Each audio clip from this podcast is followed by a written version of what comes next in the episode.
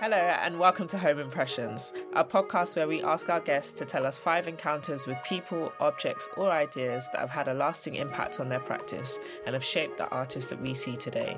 Season one is supported by Gucci. Hi, I'm Haja Fanta. I'm a curator from South London, based in London, originating from Sierra Leone, and I'm here with Ronan McKenzie, and I'm a multidisciplinary artist from Northeast London. Um, we started Home two years ago to create a more approachable, kind, and warming space for BIPOC artists. And we had two years of a physical space where we had exhibitions, community programming, cultural programming, and really just created a space for people to just be in London where there's so much space, but much of it is inaccessible. We wanted to celebrate, highlight, and shine a light on artists that inspire us and artists whose work we simply wanted to be in the presence of. Um, alongside our library and our special program of events, including open mics and supper clubs and book clubs and lots of lovely things to get people involved in creative practices. Um, we wanted to have an opportunity to have some of these amazing conversations we have with artists inside the space, outside the space, now that we've decided to close our physical to transform into a more malleable concept, which can transform with the times and develop through special collaborations and projects. So we find ourselves here and ready to have amazing conversations with people that inspire us and hope that they inspire you too. So for the first episode of this podcast, uh, Haja and I, who've worked closely for the last year on Home, uh, are going to share some of our impressions and it will be followed in the next five episodes with either Haja or myself speaking with a huge range of artists about their impressions. So, my first are my mum and dad. Um, my parents were born and raised in Sierra Leone and came here in the 90s. And they were just really really foundational to the way that I think and like engage with culture and art.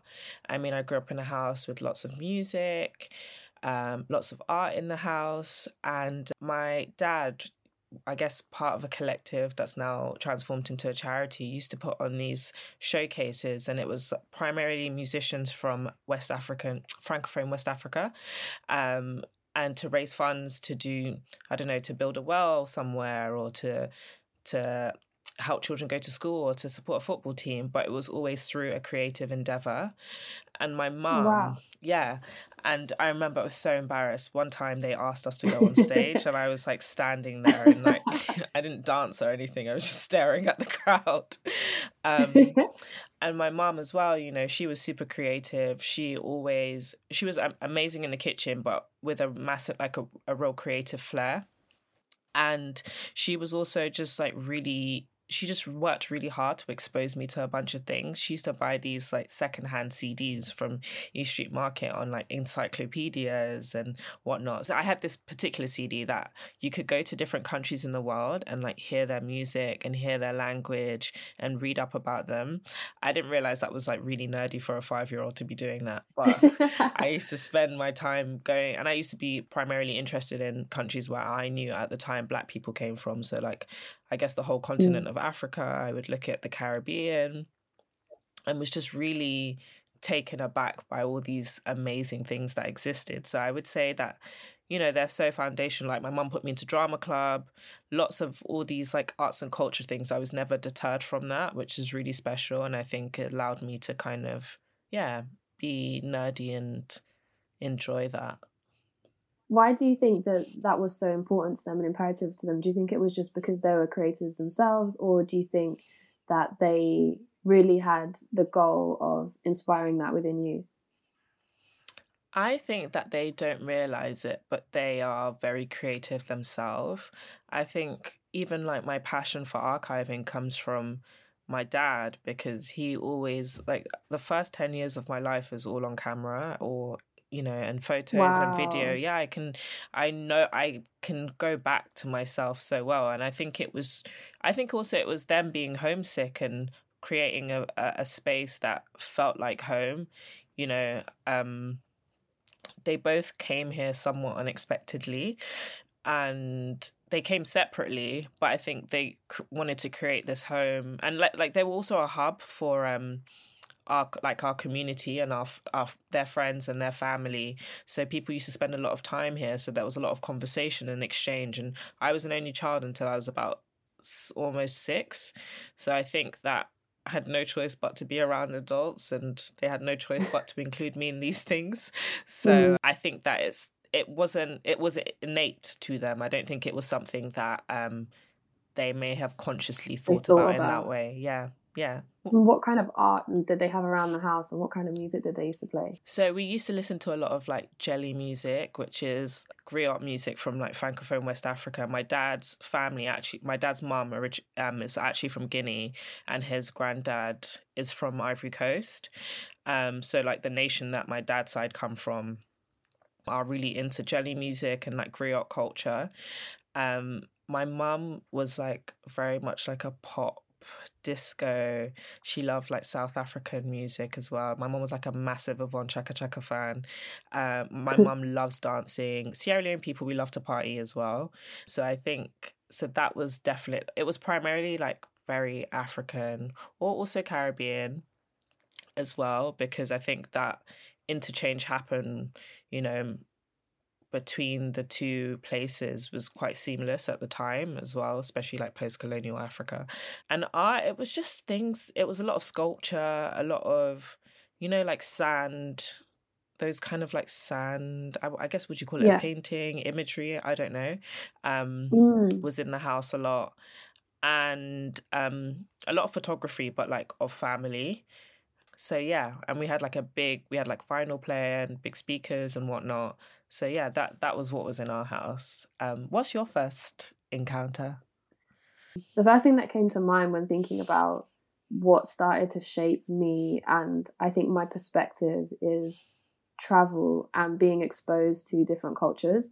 Growing up in Walthamstow anyway was super multicultural, super diverse, and mm. it was normal in like my primary school. We'd have all so many different religious holidays off because there were so many different cultures at our school, exposed to so many languages, and my parents um, really kind of expanded on that by taking us to different places. And when I was young, I had the opportunity to go to like places in Europe, like France, and we went to the Caribbean, went to Barbados and to St. Lucia and to Curacao and different islands. And I think being able to go to the Caribbean, especially as a child, showed me a place where I wasn't an anomaly. Even just being exposed to and being around majority black people, I think gave me a sense of place and a sense of okay, in the UK, we are a minority, supposedly. Well, yes, we are a minority. Um, but it's not like that everywhere. And there are places where our cultures and our languages or dialects or traditions or just the way that we are is just the norm. And I think being exposed to that and then kind of coming into my early adulthood, I went on a trip to Ghana when I was 15 with, which was this competition that I won with a friend at school when I was 15. It was all about raising awareness about women's education in West Africa. But even that trip gave me so much perspective on being 15 from London, going to Accra and going to um, more rural Ghana and seeing girls who were the same age as me going to school and just being able to see the contrast, but also the similarities. But also at the same time, seeing how that was then projected when we came back um, into these kind of advertising campaigns about women's education and what it's like for women and seeing some of the disparity between what I was actually experiencing and the fact that so much money had been spent on sending me and a friend and a teacher to Ghana as opposed to whether that had been put directly into the education. So I think just being able to see parts of the world and also perspective changes. I think growing up there was a lot there were a lot of ad campaigns at that time in the late 90s and like early thousands of like famine and poverty and of mm. course with all respect that those things um, happen and are really tragic. And it's just the way that they're often represented in the UK and the way that people are kind of called for help in the UK and the kind of imagery that I saw growing up of Africa, which was mainly Oxfam adverts and Live Aid and things like that, um, compared to being in these places, just made me see that things aren't always as they seem, mm. or also kind of respecting things that we have here and things that they have there that are positive and negative. Um, and there was such a spirit and sense of sense of self, I think, in the Caribbean and in places that I was able to go to as a child. What would you say is your okay. favorite location that you went to, or your top three? I can give you that. I think going to Barbados as a kid was amazing because it was where my mum grew up. My mum came to London two days before she turned 14. And so just being able to kind of walk her footsteps a little bit allowed me to feel close to her and also close to that part of my history. And also, we stayed at this little house, um, my uncle's house, my uncle Tony's house. First time I was in Barbados, and I was probably about you know, six or seven, maybe something around that. Um, and the house was in this little like like a really small street on top of a small hill and my dad somehow had allowed us all to bring our fold up scooters all the way to Barbados. and, and, so we were scooted down this hill for like hours and hours and hours with like other kids who lived um, in the neighborhood.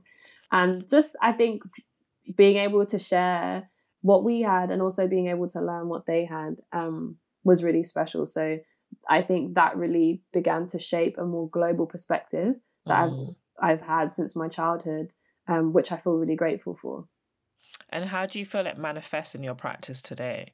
as a photographer as a multidisciplinary well as a multidisciplinary creative because you've also got Selassie, you had her well you've got home, you've also got your photography practice.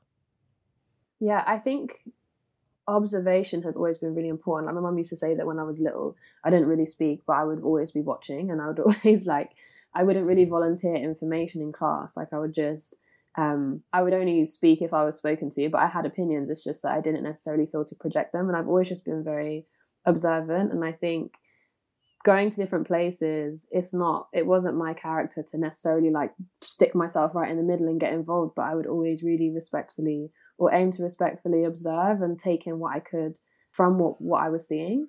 And that I think directly manifests itself in my photo practice, which was my first practice um, because it was all kind of based in documentary photography and observation.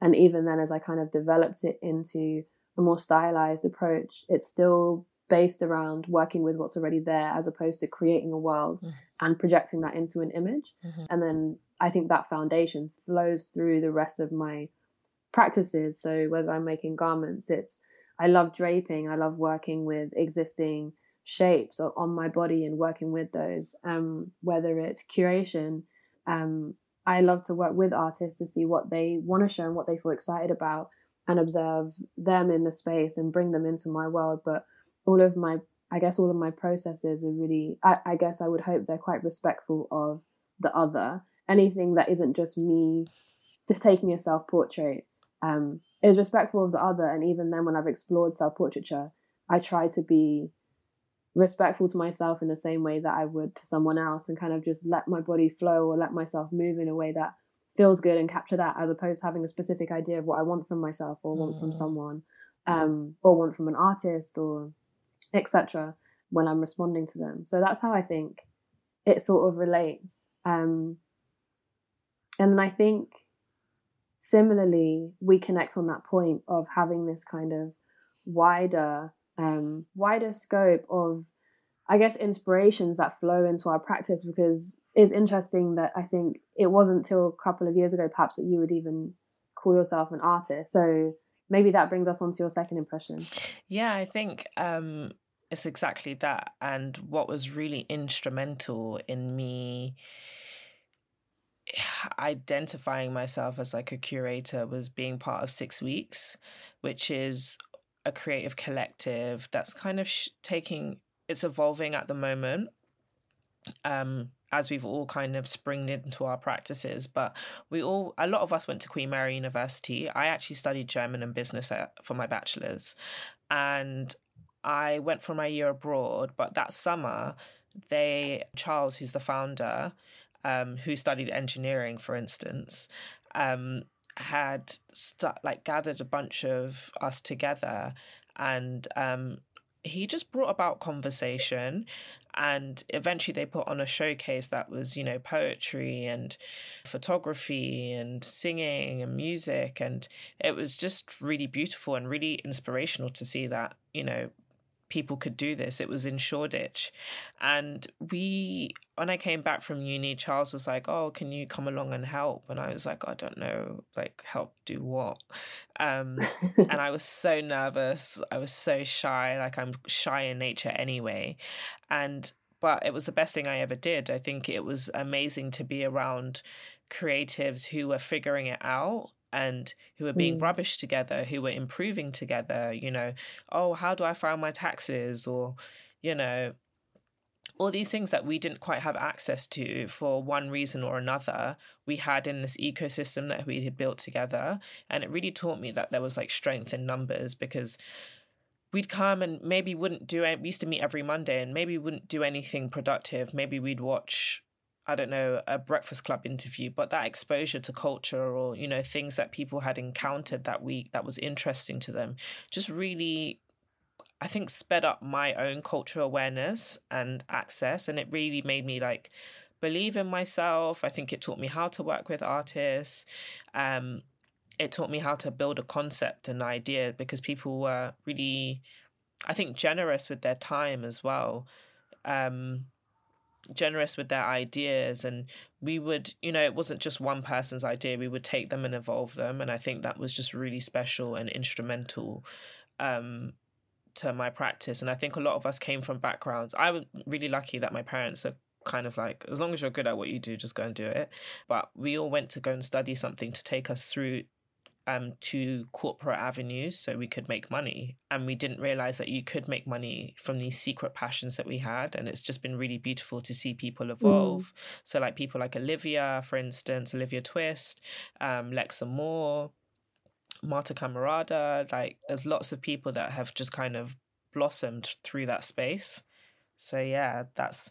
Yeah, I think that point that you touch on about generosity in ideas and generosity with time and actually i've been thinking so much lately about kind of productive play like mm. actually just watching the interview or reading a book or watching a film like all these parts of our practices or i guess we probably wouldn't even call them part of our practice but all of this me all of this information that we're taking in or even just enjoying do inform what we do and i think they're so much more valuable than they're given credit for. I think unless one is an academic necessarily, I think reading is often like sort of a hobby that most of us, or what is called a hobby that most of us don't necessarily make much time for or have much time for.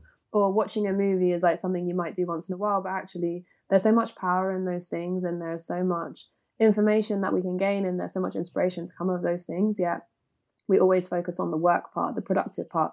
What am I making? Have I like, you know, contacted enough people to do this project or am I on the project I want to be on, or have I done this or have I done that? But actually, it's only till very recently that I've been like, hmm, okay, I realized in last last year, 2022, I probably went to like a handful of exhibitions I can tell you about. Like I was so in, you know, focusing on well, home and photo and just trying to keep everything together really that I didn't actually have much time to play. I didn't have much time to just have fun and it was either kind of zero to 100 you know it's either like 100% fun and i'm like i'm like so tired out from like six months of flat out working i need to take a month off and i'm not looking at my phone not going on instagram not checking an email and i'm 100% on rest or i'm 100% on work and mm. i think it's so valuable actually to have those spaces uh, where we can just find more of a middle ground between recreation and work since creative work does have so much you know kind of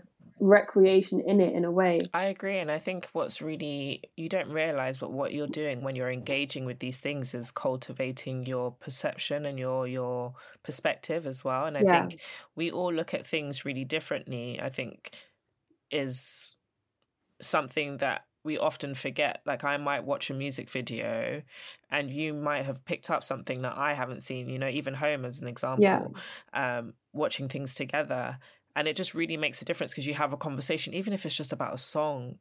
You know there's things that yeah. people hear that i don't hear in music or there's things that people see that i don't see. And i think what's really special is just having a space to have that conversation. Just like we used to do when we were younger you know when we'd send each other music whether it's recording a radio song or why you like this garment or and that's outside of a, a space that's not pressurized and it's just you sharing how you feel. Um yeah exactly. And also being open to sharing ideas in a in a space where one feels that that will be respected. I think in creative industries whether that's fashion and arts etc people sometimes seem so frightened to say an idea in case somebody steals it from them. But actually i found in my practice so valuable just having people to bounce ideas off or um, that was that is i think the beauty and the special thing about home is us six women sat together just okay sometimes just having jokes and like chatting absolute rubbish but so many times um discussing our different researchers our different perspectives coming together and bouncing ideas off each other, both within home but also outside into our wider practices and wider bodies of work. I think it's so important to be engaged in kind of group projects, but where everybody has something outside of that that they can bring to it. And I think I think it's natural for a creative person to be a multidisciplinary because there isn't ever going to be one outlet that says or expresses everything that we want to say. And actually having the space and the capacity to do that and for that to be encouraged um, in a working environment is how we all kind of how we all thrive. And i've always found that so inspiring.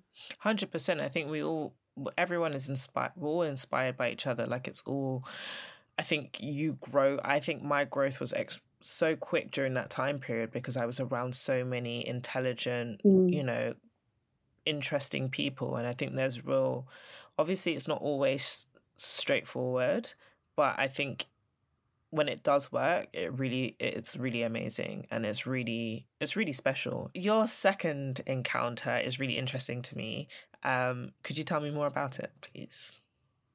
So my second impression is Kerry James Marshall. Learning about Kerry James Marshall's work I did study A level art, GCSE art, most important qualification, and then A level art. I did an art foundation also in fashion and textiles, but in that time, I don't really remember being hearing about, knowing about many black artists.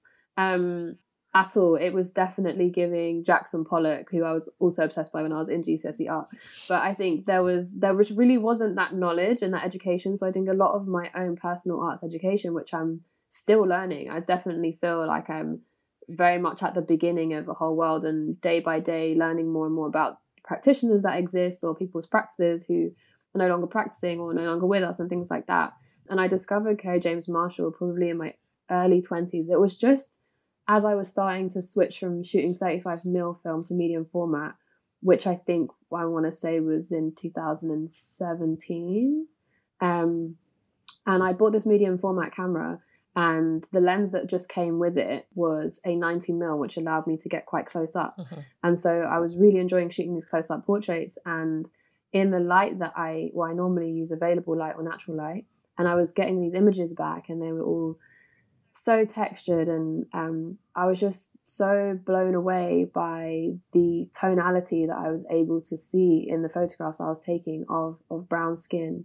Um, but sometimes when I was starting to work commercially, you know, they'd tell you like make sure that in the brief it'd be like make sure the light's bright enough or make sure that everything's well lit. And I think well lit is actually quite a controversial statement because what does that really mean? And I think what one it can be saying within saying something as well lit is um, not necessarily thinking about the way that light works and w- reflects and bounces and responds to brown skin.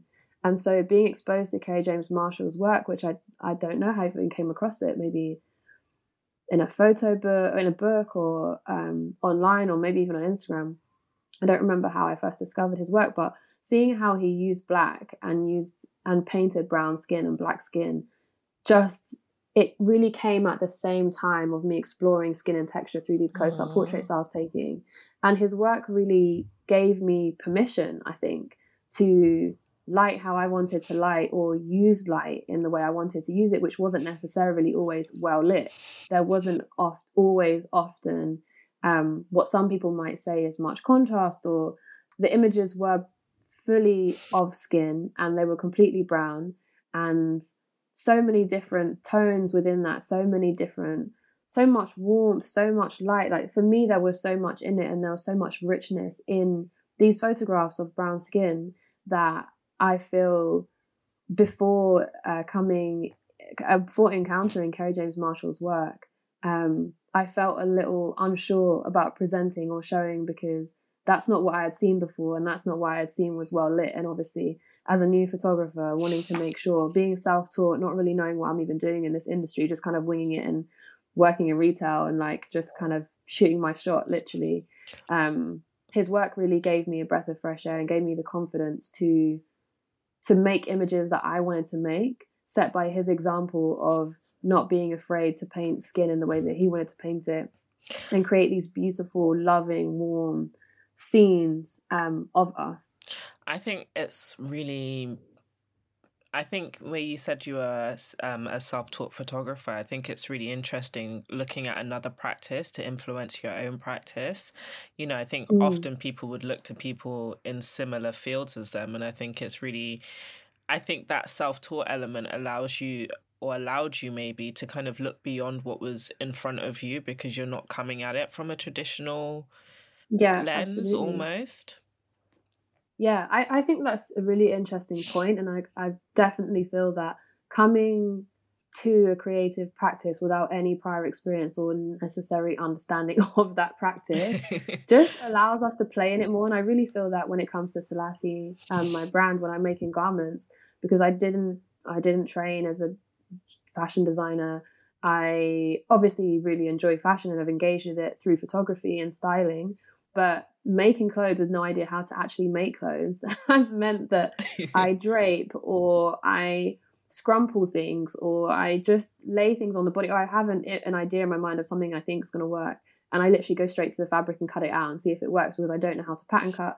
I have no idea what the pro. Well, now I know what that process is, but I, I still don't know how to do it. Mm. Um, so my way of making things has had to be very okay what do I know how to do? How can I use mm. what I know how to do to make the thing that I'd like to make? And similarly with film, working on films or um, even writing or I would say curating. even your curation. I think it's been really interesting for me to watch you um, curate things, especially the last exhibition, and and on love specifically actually because there were so many different artists. There was everyone's work was so vibrant, and I think it was really beautiful how you brought everything together. And I think a trend that I see through all your work is cohesion and bringing lots of different beautiful things together to be in tandem with each other and to mm. operate, mm.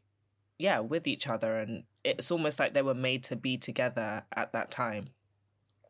I think that's the really freeing part of self initiated projects, which can also obviously be quite um, paralyzing to an extent because if one's always only working on self-initiated projects they're always needing to fund those projects and that can be quite difficult which i think why collaboration is so spe- special and support and um, and working with people who have similar goals and similar ideas so that it's not always a solo pursuit but one thing that i love and i've found more to love about curatorial is that i don't have to think about it i don't think about it really at all um, i have often my like kind of initial idea of what I'm trying to work on or often it's just artwork that I really like. Similarly of like when, you know, we're buying things for our homes or ordering something off a menu. It's like I don't really know why I like that thing. I just know that I like it and it feels easy. And I think that feeling of ease is something that I really my body and soul really respond to well, which is why I kind of delve so far into styling, delving really far into curation and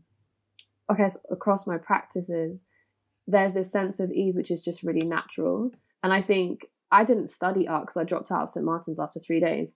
But I think sometimes people who did study art have this kind of over theoretical, critical kind of voice in their mind sometimes of, okay, this needs to be like this because there needs to be some context, there needs to be some research, there needs to be a reason why I like this thing or a reason why I'm doing this.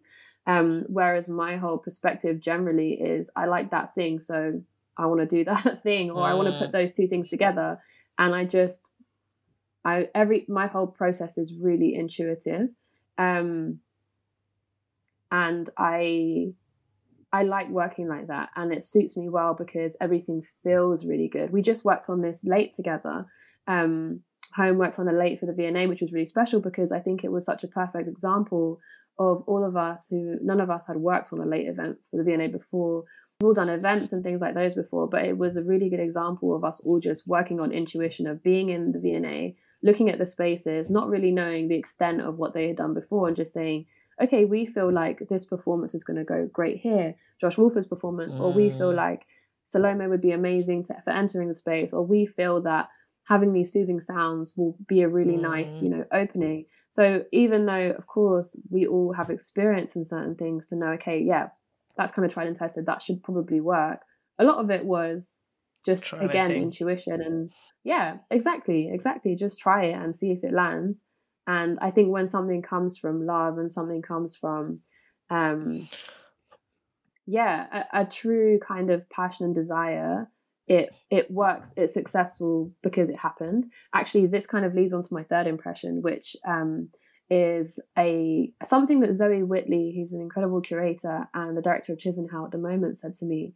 I had a call with her um, at the early early early days of home because she kindly offered her help and said i can just ask her any questions i have um, and i called her up and i wanted to ask her about curation and i asked her I was telling her this idea for the show that I wanted to curate. I had seen her show that she co-curated at Tate Modern Soul of a Nation in 2017, which actually inspired me to curate something because it was an amazing show. But for me, I felt like, okay, this is amazing, but there are so many American artists. Like, where are the Black British mm. artists? Where can we access those? Where can we see those?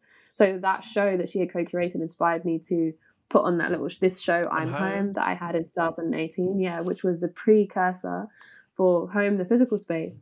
So actually, being stood in this physical space, calling her and asking, telling her my ideas for this show, and it was already kind of a full circle wow moment that I think I didn't really clock until just now. Of like, she was that show that she curate, co-curated was so imperative in pushing me to create what I wanted to see. Mm. Um, and so I remember telling her all these ideas, and she said to me,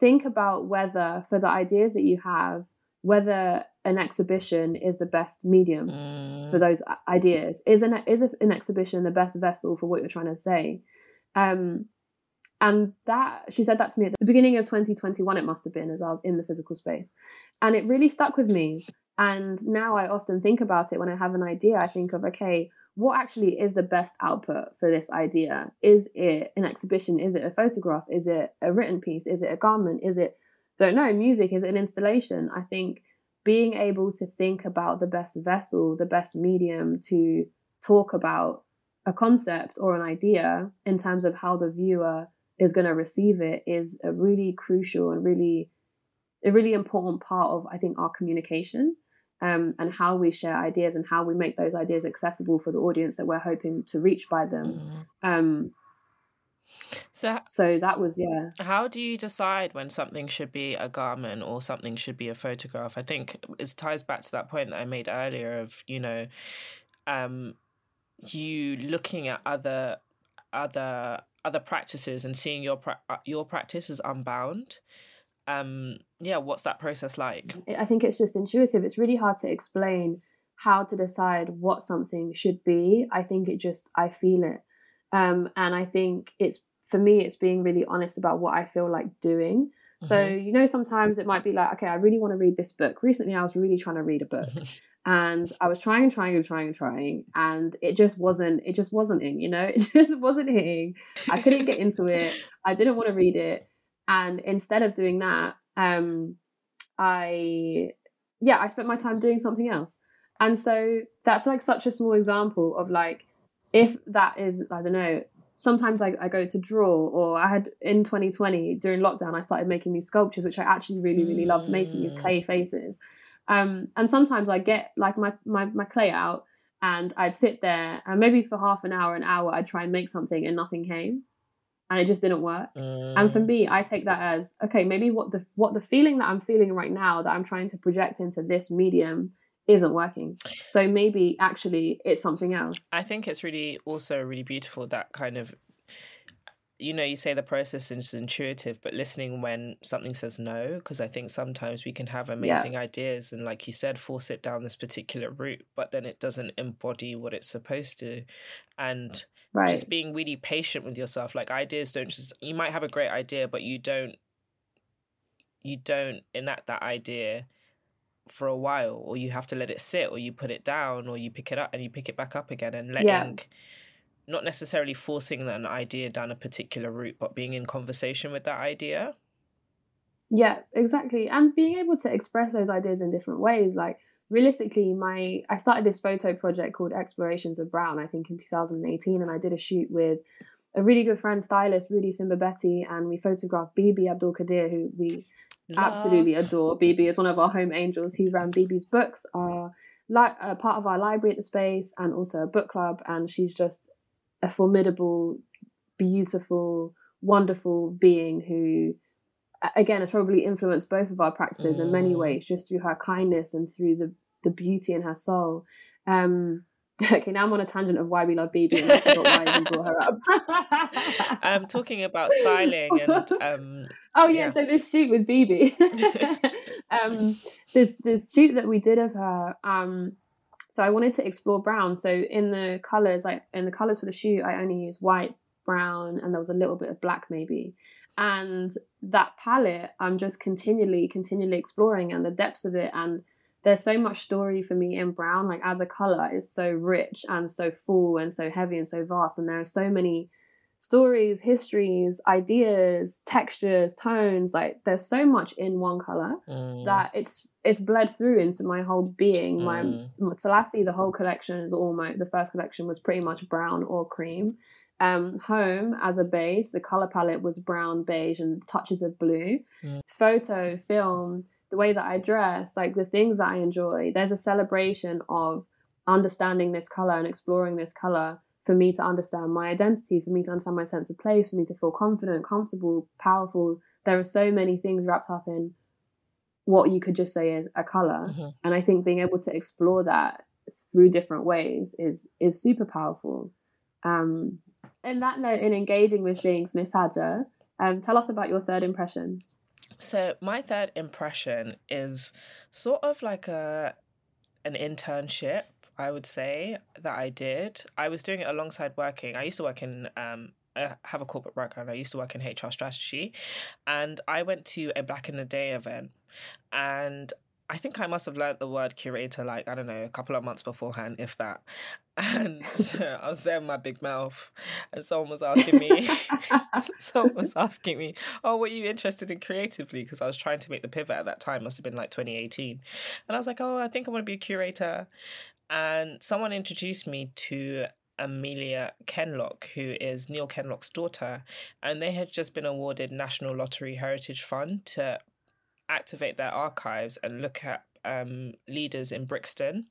Black leaders in Brixton that weren't kind of, you know, the usual people that you would see and put on exhibitions at Ex- Islington I- Library, the Black Cultural Archives, and also archive stories and just engage with the community about this project. And it was so transformative for me. Amelia was so generous with her time, with the archives. I got to, you know, collect so many stories from people across Brixton. I'm from Elephant, so I'm a South Londoner. So again, that was extra special. And I think, you know, I'm obviously of West African heritage where the culture I feel most closely to, but I'm also a Londoner. And I think me and my parents have that cultural disparity because they're not from here and their culture is something that they retain. So it was really special to be able to see the people that laid the foundation for me um, before I got here and you know the things that I'm interested in and just being able to relate in a different manner. And I think again like tying back to archiving just see like I just love going just hearing what happened and what was going on what were people Mm. feeling what were people doing and just I think it really I think a lot of my practice is me being nosy and I think that, that comes from that of just wanting to know what was going on and wanting to hear stories and you know how people were living I think is Mm. really really important and how that directly impacts how I'm living today as like a black woman in London um Mm. so that And that intergenerational conversation is so important as well. So being able to learn more about what came before us to that informed, yeah, like you said, what we're able to do, I think, the opportunities we have. exactly that and i think often there's kind of this desire to or like people pigeonhole us as like the first black person to do this or the first black person to do that. And i think at this point it's 2023 we're never going to be the first. So i think it's really important to take advantage of the foundations that people have built for us mm. and to make use of those platforms. And i think working on those archives was really special because it allowed me to do that. They also gave me like a small grant to go and do a short course. So i did a short course on how to be an independent curator. It was for a week. Obviously wow. i learned everything in a week. But it was really special. I just took annual leave from work and it was the first time I'd been in an academic setting for the arts. And again, it was just it's it's that theme of generosity and giving back that has allowed me to get to where I am, and just that exchange with people. I don't think there's lots of people that I wouldn't be here without, you know, even if it's something I'm going off on a tangent now, but even um Black Curatorial Labs that um, Alia hosts, and it's just that exchange of ideas with other curators mm. and being able to express, um, you know, just like your thoughts and your ideas. And I guess that was what was really special about working at home, which is one of my encounters. Being around five amazing women who also just were trying were trying to step away from the status quo, I guess, or whether intentionally or not intentionally, but just doing what felt natural to, to us. Yeah, but I think some of it was just like this is just what's natural. Like this is what feels yeah. good to us. We don't like that, and we don't want to do that and it's not even a case of like we want to argue about it. It's just that we don't like it. So actually we want to do this yeah. and just kind of having that three that freedom to express ideas like you said how it fed into our vna even freedom in how we worked. It was just such a different you know we worked really really hard but it wasn't your typical office setting you know? And i think um that kind of getting rid of that bureaucracy was really special and really again transformative and i'm laughing because i'm just thinking about my long stalking of home prior to prior to working there because i wrote about it in my dissertation for my ma and i think what is felt in the space transform like is felt through um engaging with the team and you can see that it comes from the team outwards and it's not there's no disparity between what you feel in the space and what you feel in the team you know it mm. except the space always looks amazing. Not that we don't so look amazing. Team. I mean, the team always looks amazing, but you know, there's a day where I might be in the office with my hot water bottle. Um, uh, or actually, like the other day, one of our last days at the physical space when I was struggling with cramps, and you guys were actually very not helping, just laughing at me with my hot water bottle front and back. Actually, so this community we speak of is actually quite rude. Yeah, a little, a little bit of banter, right? A little bit of bullying, healthy bullying to get you through the day. Uh, constant laughter, and I think it's that also that freedom to like take a break. Like after five minutes of being in the office, Rona would be like, "Oh, we've worked really hard. Should we take a break? Should we take a break and watch a music video?" No, but, but absolutely, but yes, absolutely. Also, should we just skims drops at eleven? So shall we all set alarms and take a break? but that's really important. And like one of my impressions, which is a really broad one, is actually community. And by community at this point, I mean those people who are actually there, people who inspire us, people who came to the space, friends who maybe had never even actually been able to go, but who showed support, people who came through, people who showed work in our exhibitions, just people who gave us books or even just came and hang mm. out. Like, actually, this space that we created, which we're continuing through chatting to people mm. virtually on mm. this podcast or through special projects like our curation that we have at the Royal Academy that's open mm. now. Um, through all of these things, it's like celebrating people who are really here for it and about it, and through that, really it just evokes joy. And really we had this billboard campaign in 2021 mm-hmm. um, called celebrating joy with jack arts. And it was a billboard campaign that we did. We just basically had these big posters that studio nari who are amazing design studio worked on for us that said celebrating joy in huge letters with these amazing artworks. And it was so simple but really for me something that's inspired my practice so much and shapes me as a person is actually the joy it's the jokes, it's the coming into home and everyone just mm. giving each other massive cuddles. It's like calling up Ricky, who's one of my really close friends who we collaborate on Selasi's, he's a designer, um, and us just busting jokes about Fashion Week and like things that we love and things that we hate and think are absolute trash. And it's my agent Carol, who my photo agent, who is there for me always and has done things like advance me payments because I'm like mm. short on mm. money and really want to need to pay for the rent for home or mm. it's me saying I can't actually do any photo jobs right now I actually don't have the capacity because I really need the money but my brain is just absolutely frazzled mm. or it's my mum who I can call for a pep talk literally 24 hours a day absolutely any time mm. or it's our homies group chat where we just send like each other the most jokes gifts and advice about all sorts of things and it's Jazz Grant, amazing artist, who invited me to her barbecue over summer. It's really like mm. all of these things which make me feel good and instill confidence in me and allow me to be who I am, and that allows me to create the work that I do and that we all do together. What you were saying brings me to home. Like, I used to say that Sundays were my favorite days because it was just a day of constant conversation. You know, chat. Me and Elif used to work on Sundays together, and we had our I know we had our usuals like Santa would come in on a Sunday my friend Jamal would come in and um you had Tammy who was a writer writing her book would come in and we just talk and it, it's just really special I think to just be around people and again not even realize whether you realize it or not just feeds into those stories just feed into that vessel um yeah. of yourself as a creator and also it's the people that are there it's like my friend Kerry, who I met when I was 16 and working at Office Shoes in Stratford Westfields, my my first job where I got paid raisins.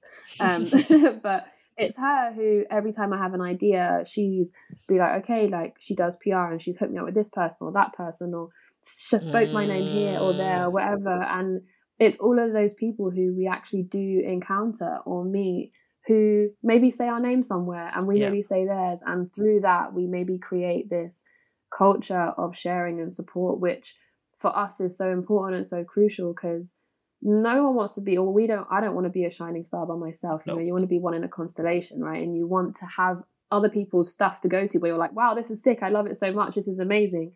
Like RIP Jermaine's show that's on at the moment mm. at ICA that my partner Ezra did the sense for, which is spectacular mm. and is amazing. Mm. And just, I think the more we support each other, the more there is to enjoy really Absolutely. and the more there is to be inspired by Absolutely. And I think it takes a village. And I think we're especially in the UK, we're trying yeah. to build, there's not many of us. We make up like, what, 3 to 4% of the UK. And we're trying to build this creative ecosystem. And I think in order mm. for that to grow and to be sustained, it is about collaboration and like bringing your friends alongside with you or your creative collaborator um collaborators alongside with you Absolutely. and saying their names because I don't think we can exist without each other and build something sustainable and that you know that we can challenge these forces that disrupt our work every totally. day. um there's strength in numbers even the way that that you would go to um the thai spot yeah. Rusty Thai, literally every day. I've got shares in Rusty Thai. like even things like that, or like we'd get One Love, the Caribbean and Crouch End, like so much, and we loved it so much, and like that supported us because it gave us literal energy to continue working on those late nights that we sometimes have events or screaming. Big joke like we love it. Like we're here for it and we felt good in those spaces and that food fueled us to do what we're doing. And i think all of that really shapes us you know like it's all exchange and yeah everything is exchange in a way. And it's about being intentional about what and how we engage with one another to create to create a loving space which mm. just feels good. Mm. really it's, it's just that it's about feeling good yeah. and when we're not feeling good hearing each other and being able to support each other. Um yeah i think it is uh, that. It just makes a massive difference. Like i i was thinking about this the other day. I was like oh i've got a new laptop. What happened to the old one? And i was like oh yeah, I spilled tea on it, but I didn't feel half as bad as I would have felt had I been alone in that experience. Um, mm. Um, like it's very irritating to replace your laptop, but again, it's that strength in numbers of just like it's okay, it's not that deep, or you'll figure it out type thing, you know? And also yeah. seeing, I think what's also really special is having people at, at different points in their career. Yeah. Um, whether they're ahead of you, alongside of you, or just getting started, it's all super inspirational because we all take like different approaches to stuff. Mm-hmm. And that comes on to your last impression, doesn't it? Yeah, my, your mentor. My mentor. And again, it's that intergenerational conversation. My mentor's a 70 year old man, but he's amazing. And I think the most important thing that he's taught me is slowing down. I think in my practice, taking my time and really delving into stuff. Like, I think I really enjoy researching and writing and the exploration of that and thinking about the output and taking that considered approach is really inspired by him and like the literature that he's exposed me to the art he's exposed me to the concepts and also like business models like my mentor is super multidisciplinary and i think it's that exposure to to to different things and possibilities has been really transformative because i think sometimes you can eh, especially in the UK, they can just give you one perspective of things. Yeah. And just that expansion of my perspective has allowed me to a be more confident in my practice but b be okay with doing things in a different way and taking it at my own pace and c kind of like understanding the business side of things of operating as a creative specifically in the UK and mm-hmm. how can you make money and how can you sustain yourself and how do you manage the different arms like I wanted to do 10 million different things that kind of it would have exhausted me and i guess he has helped me refine my practice and really focus on a particular thing that i've i guess being around him has allowed me to find to pinpoint and understand myself and what i'm trying to say with my practice and what i'm trying to express with myself mm, i think that's really really important to be able to learn and grow as a practitioner in that way and sometimes i feel like it's kind of honing in and scaling back mm. and sometimes it's mad expansion mm. it could be one minute mm. like okay wait i've got all these things going on on my plate and i felt that multiple times. Okay i've got all these things going on. How do they fit together? Which ones of them are actually making mm. me feel mm. good? Which ones do i want to learn? Which one do i do i want to develop? And then at other moments which i feel like i'm kind of in one of those moments now where i'm like actually let me just cast the net wide wide wide throw loads of things out and then see what sticks and then there'll be another process of refining. And i think what's really special about how those things work together because i think you can you can have like a focus but within that you find expansion right? Like Absolutely. you can do anything. Like I think home, okay, we were like a physical space that you know focused on giving early career BIPOC artists opportunity to showcase their work. But with that, we did so many things that yeah. maybe a typical yeah. gallery space wouldn't do. So I think it's really yeah. beautiful how focus and expansion can work together. Totally. That actually comes on to my last impression very beautifully. Thank you, Miss um, which is exposure and access. Exposure for me to levels of luxury um, and levels of just other lifestyles. I think um, thinking, like, for example, really small things like going to the Aesop store. I saw like clay walls and I was like, wow, those exist. Okay, I, I want those. Or, you know, being in spaces where there's like gorgeous, even being on set sometimes. I remember doing the shoot for Net-a-Porter um, and we were shooting at this stunning house. And even another shoot I did for Sunday, no, sorry, for T Magazine, mm. um, that I shot an incredible Adjaye house in de Beauvoir in, in Haggerston. And seeing the space and the windows and the furniture and being like, oh my God, wait, this is like 15 minutes from where I live. Can I have that? Mm. Um, and that was something we tried so hard to do at home was like have this balance between luxury and accessibility of standard incomes. Like, can we get like you know, we get stuff, some stuff from IKEA, we get some stuff from Zara Home, and then we get some stuff from Vinterior mm-hmm. or like beautiful different places.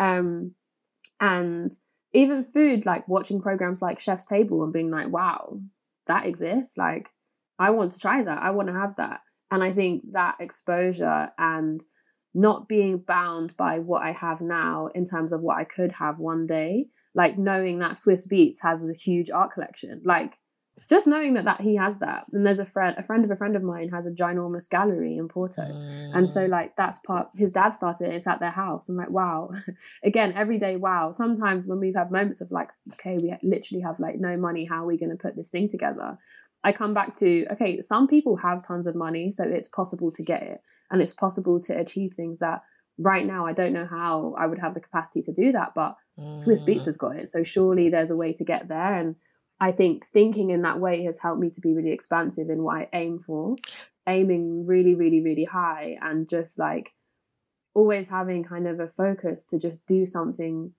way bigger than anything that I'd experienced um, has shaped has shaped me as in the way that I am. Yeah, I think shooting for the stars is really really important. Like I said earlier about, you know, in the UK we can often be forced down this like one track but there's so many things and so many possibilities and you know for your practice to evolve for your practice to change and i think it's all about exploration and being curious and i think it's constantly Absolutely. nurturing that curiosity and you know nosying stepping into a shop and seeing like oh okay this is kind of cool yeah. or like oh asking someone oh where did you get your shoes from and i think it, it, it that yeah. curiosity can lead you to places that you never imagined and i think I guess what's really beautiful about all of these encounters is that they have nurtured that curiosity. And I think mm. that's a common theme through them is just pushing you to be more expansive in your imagination.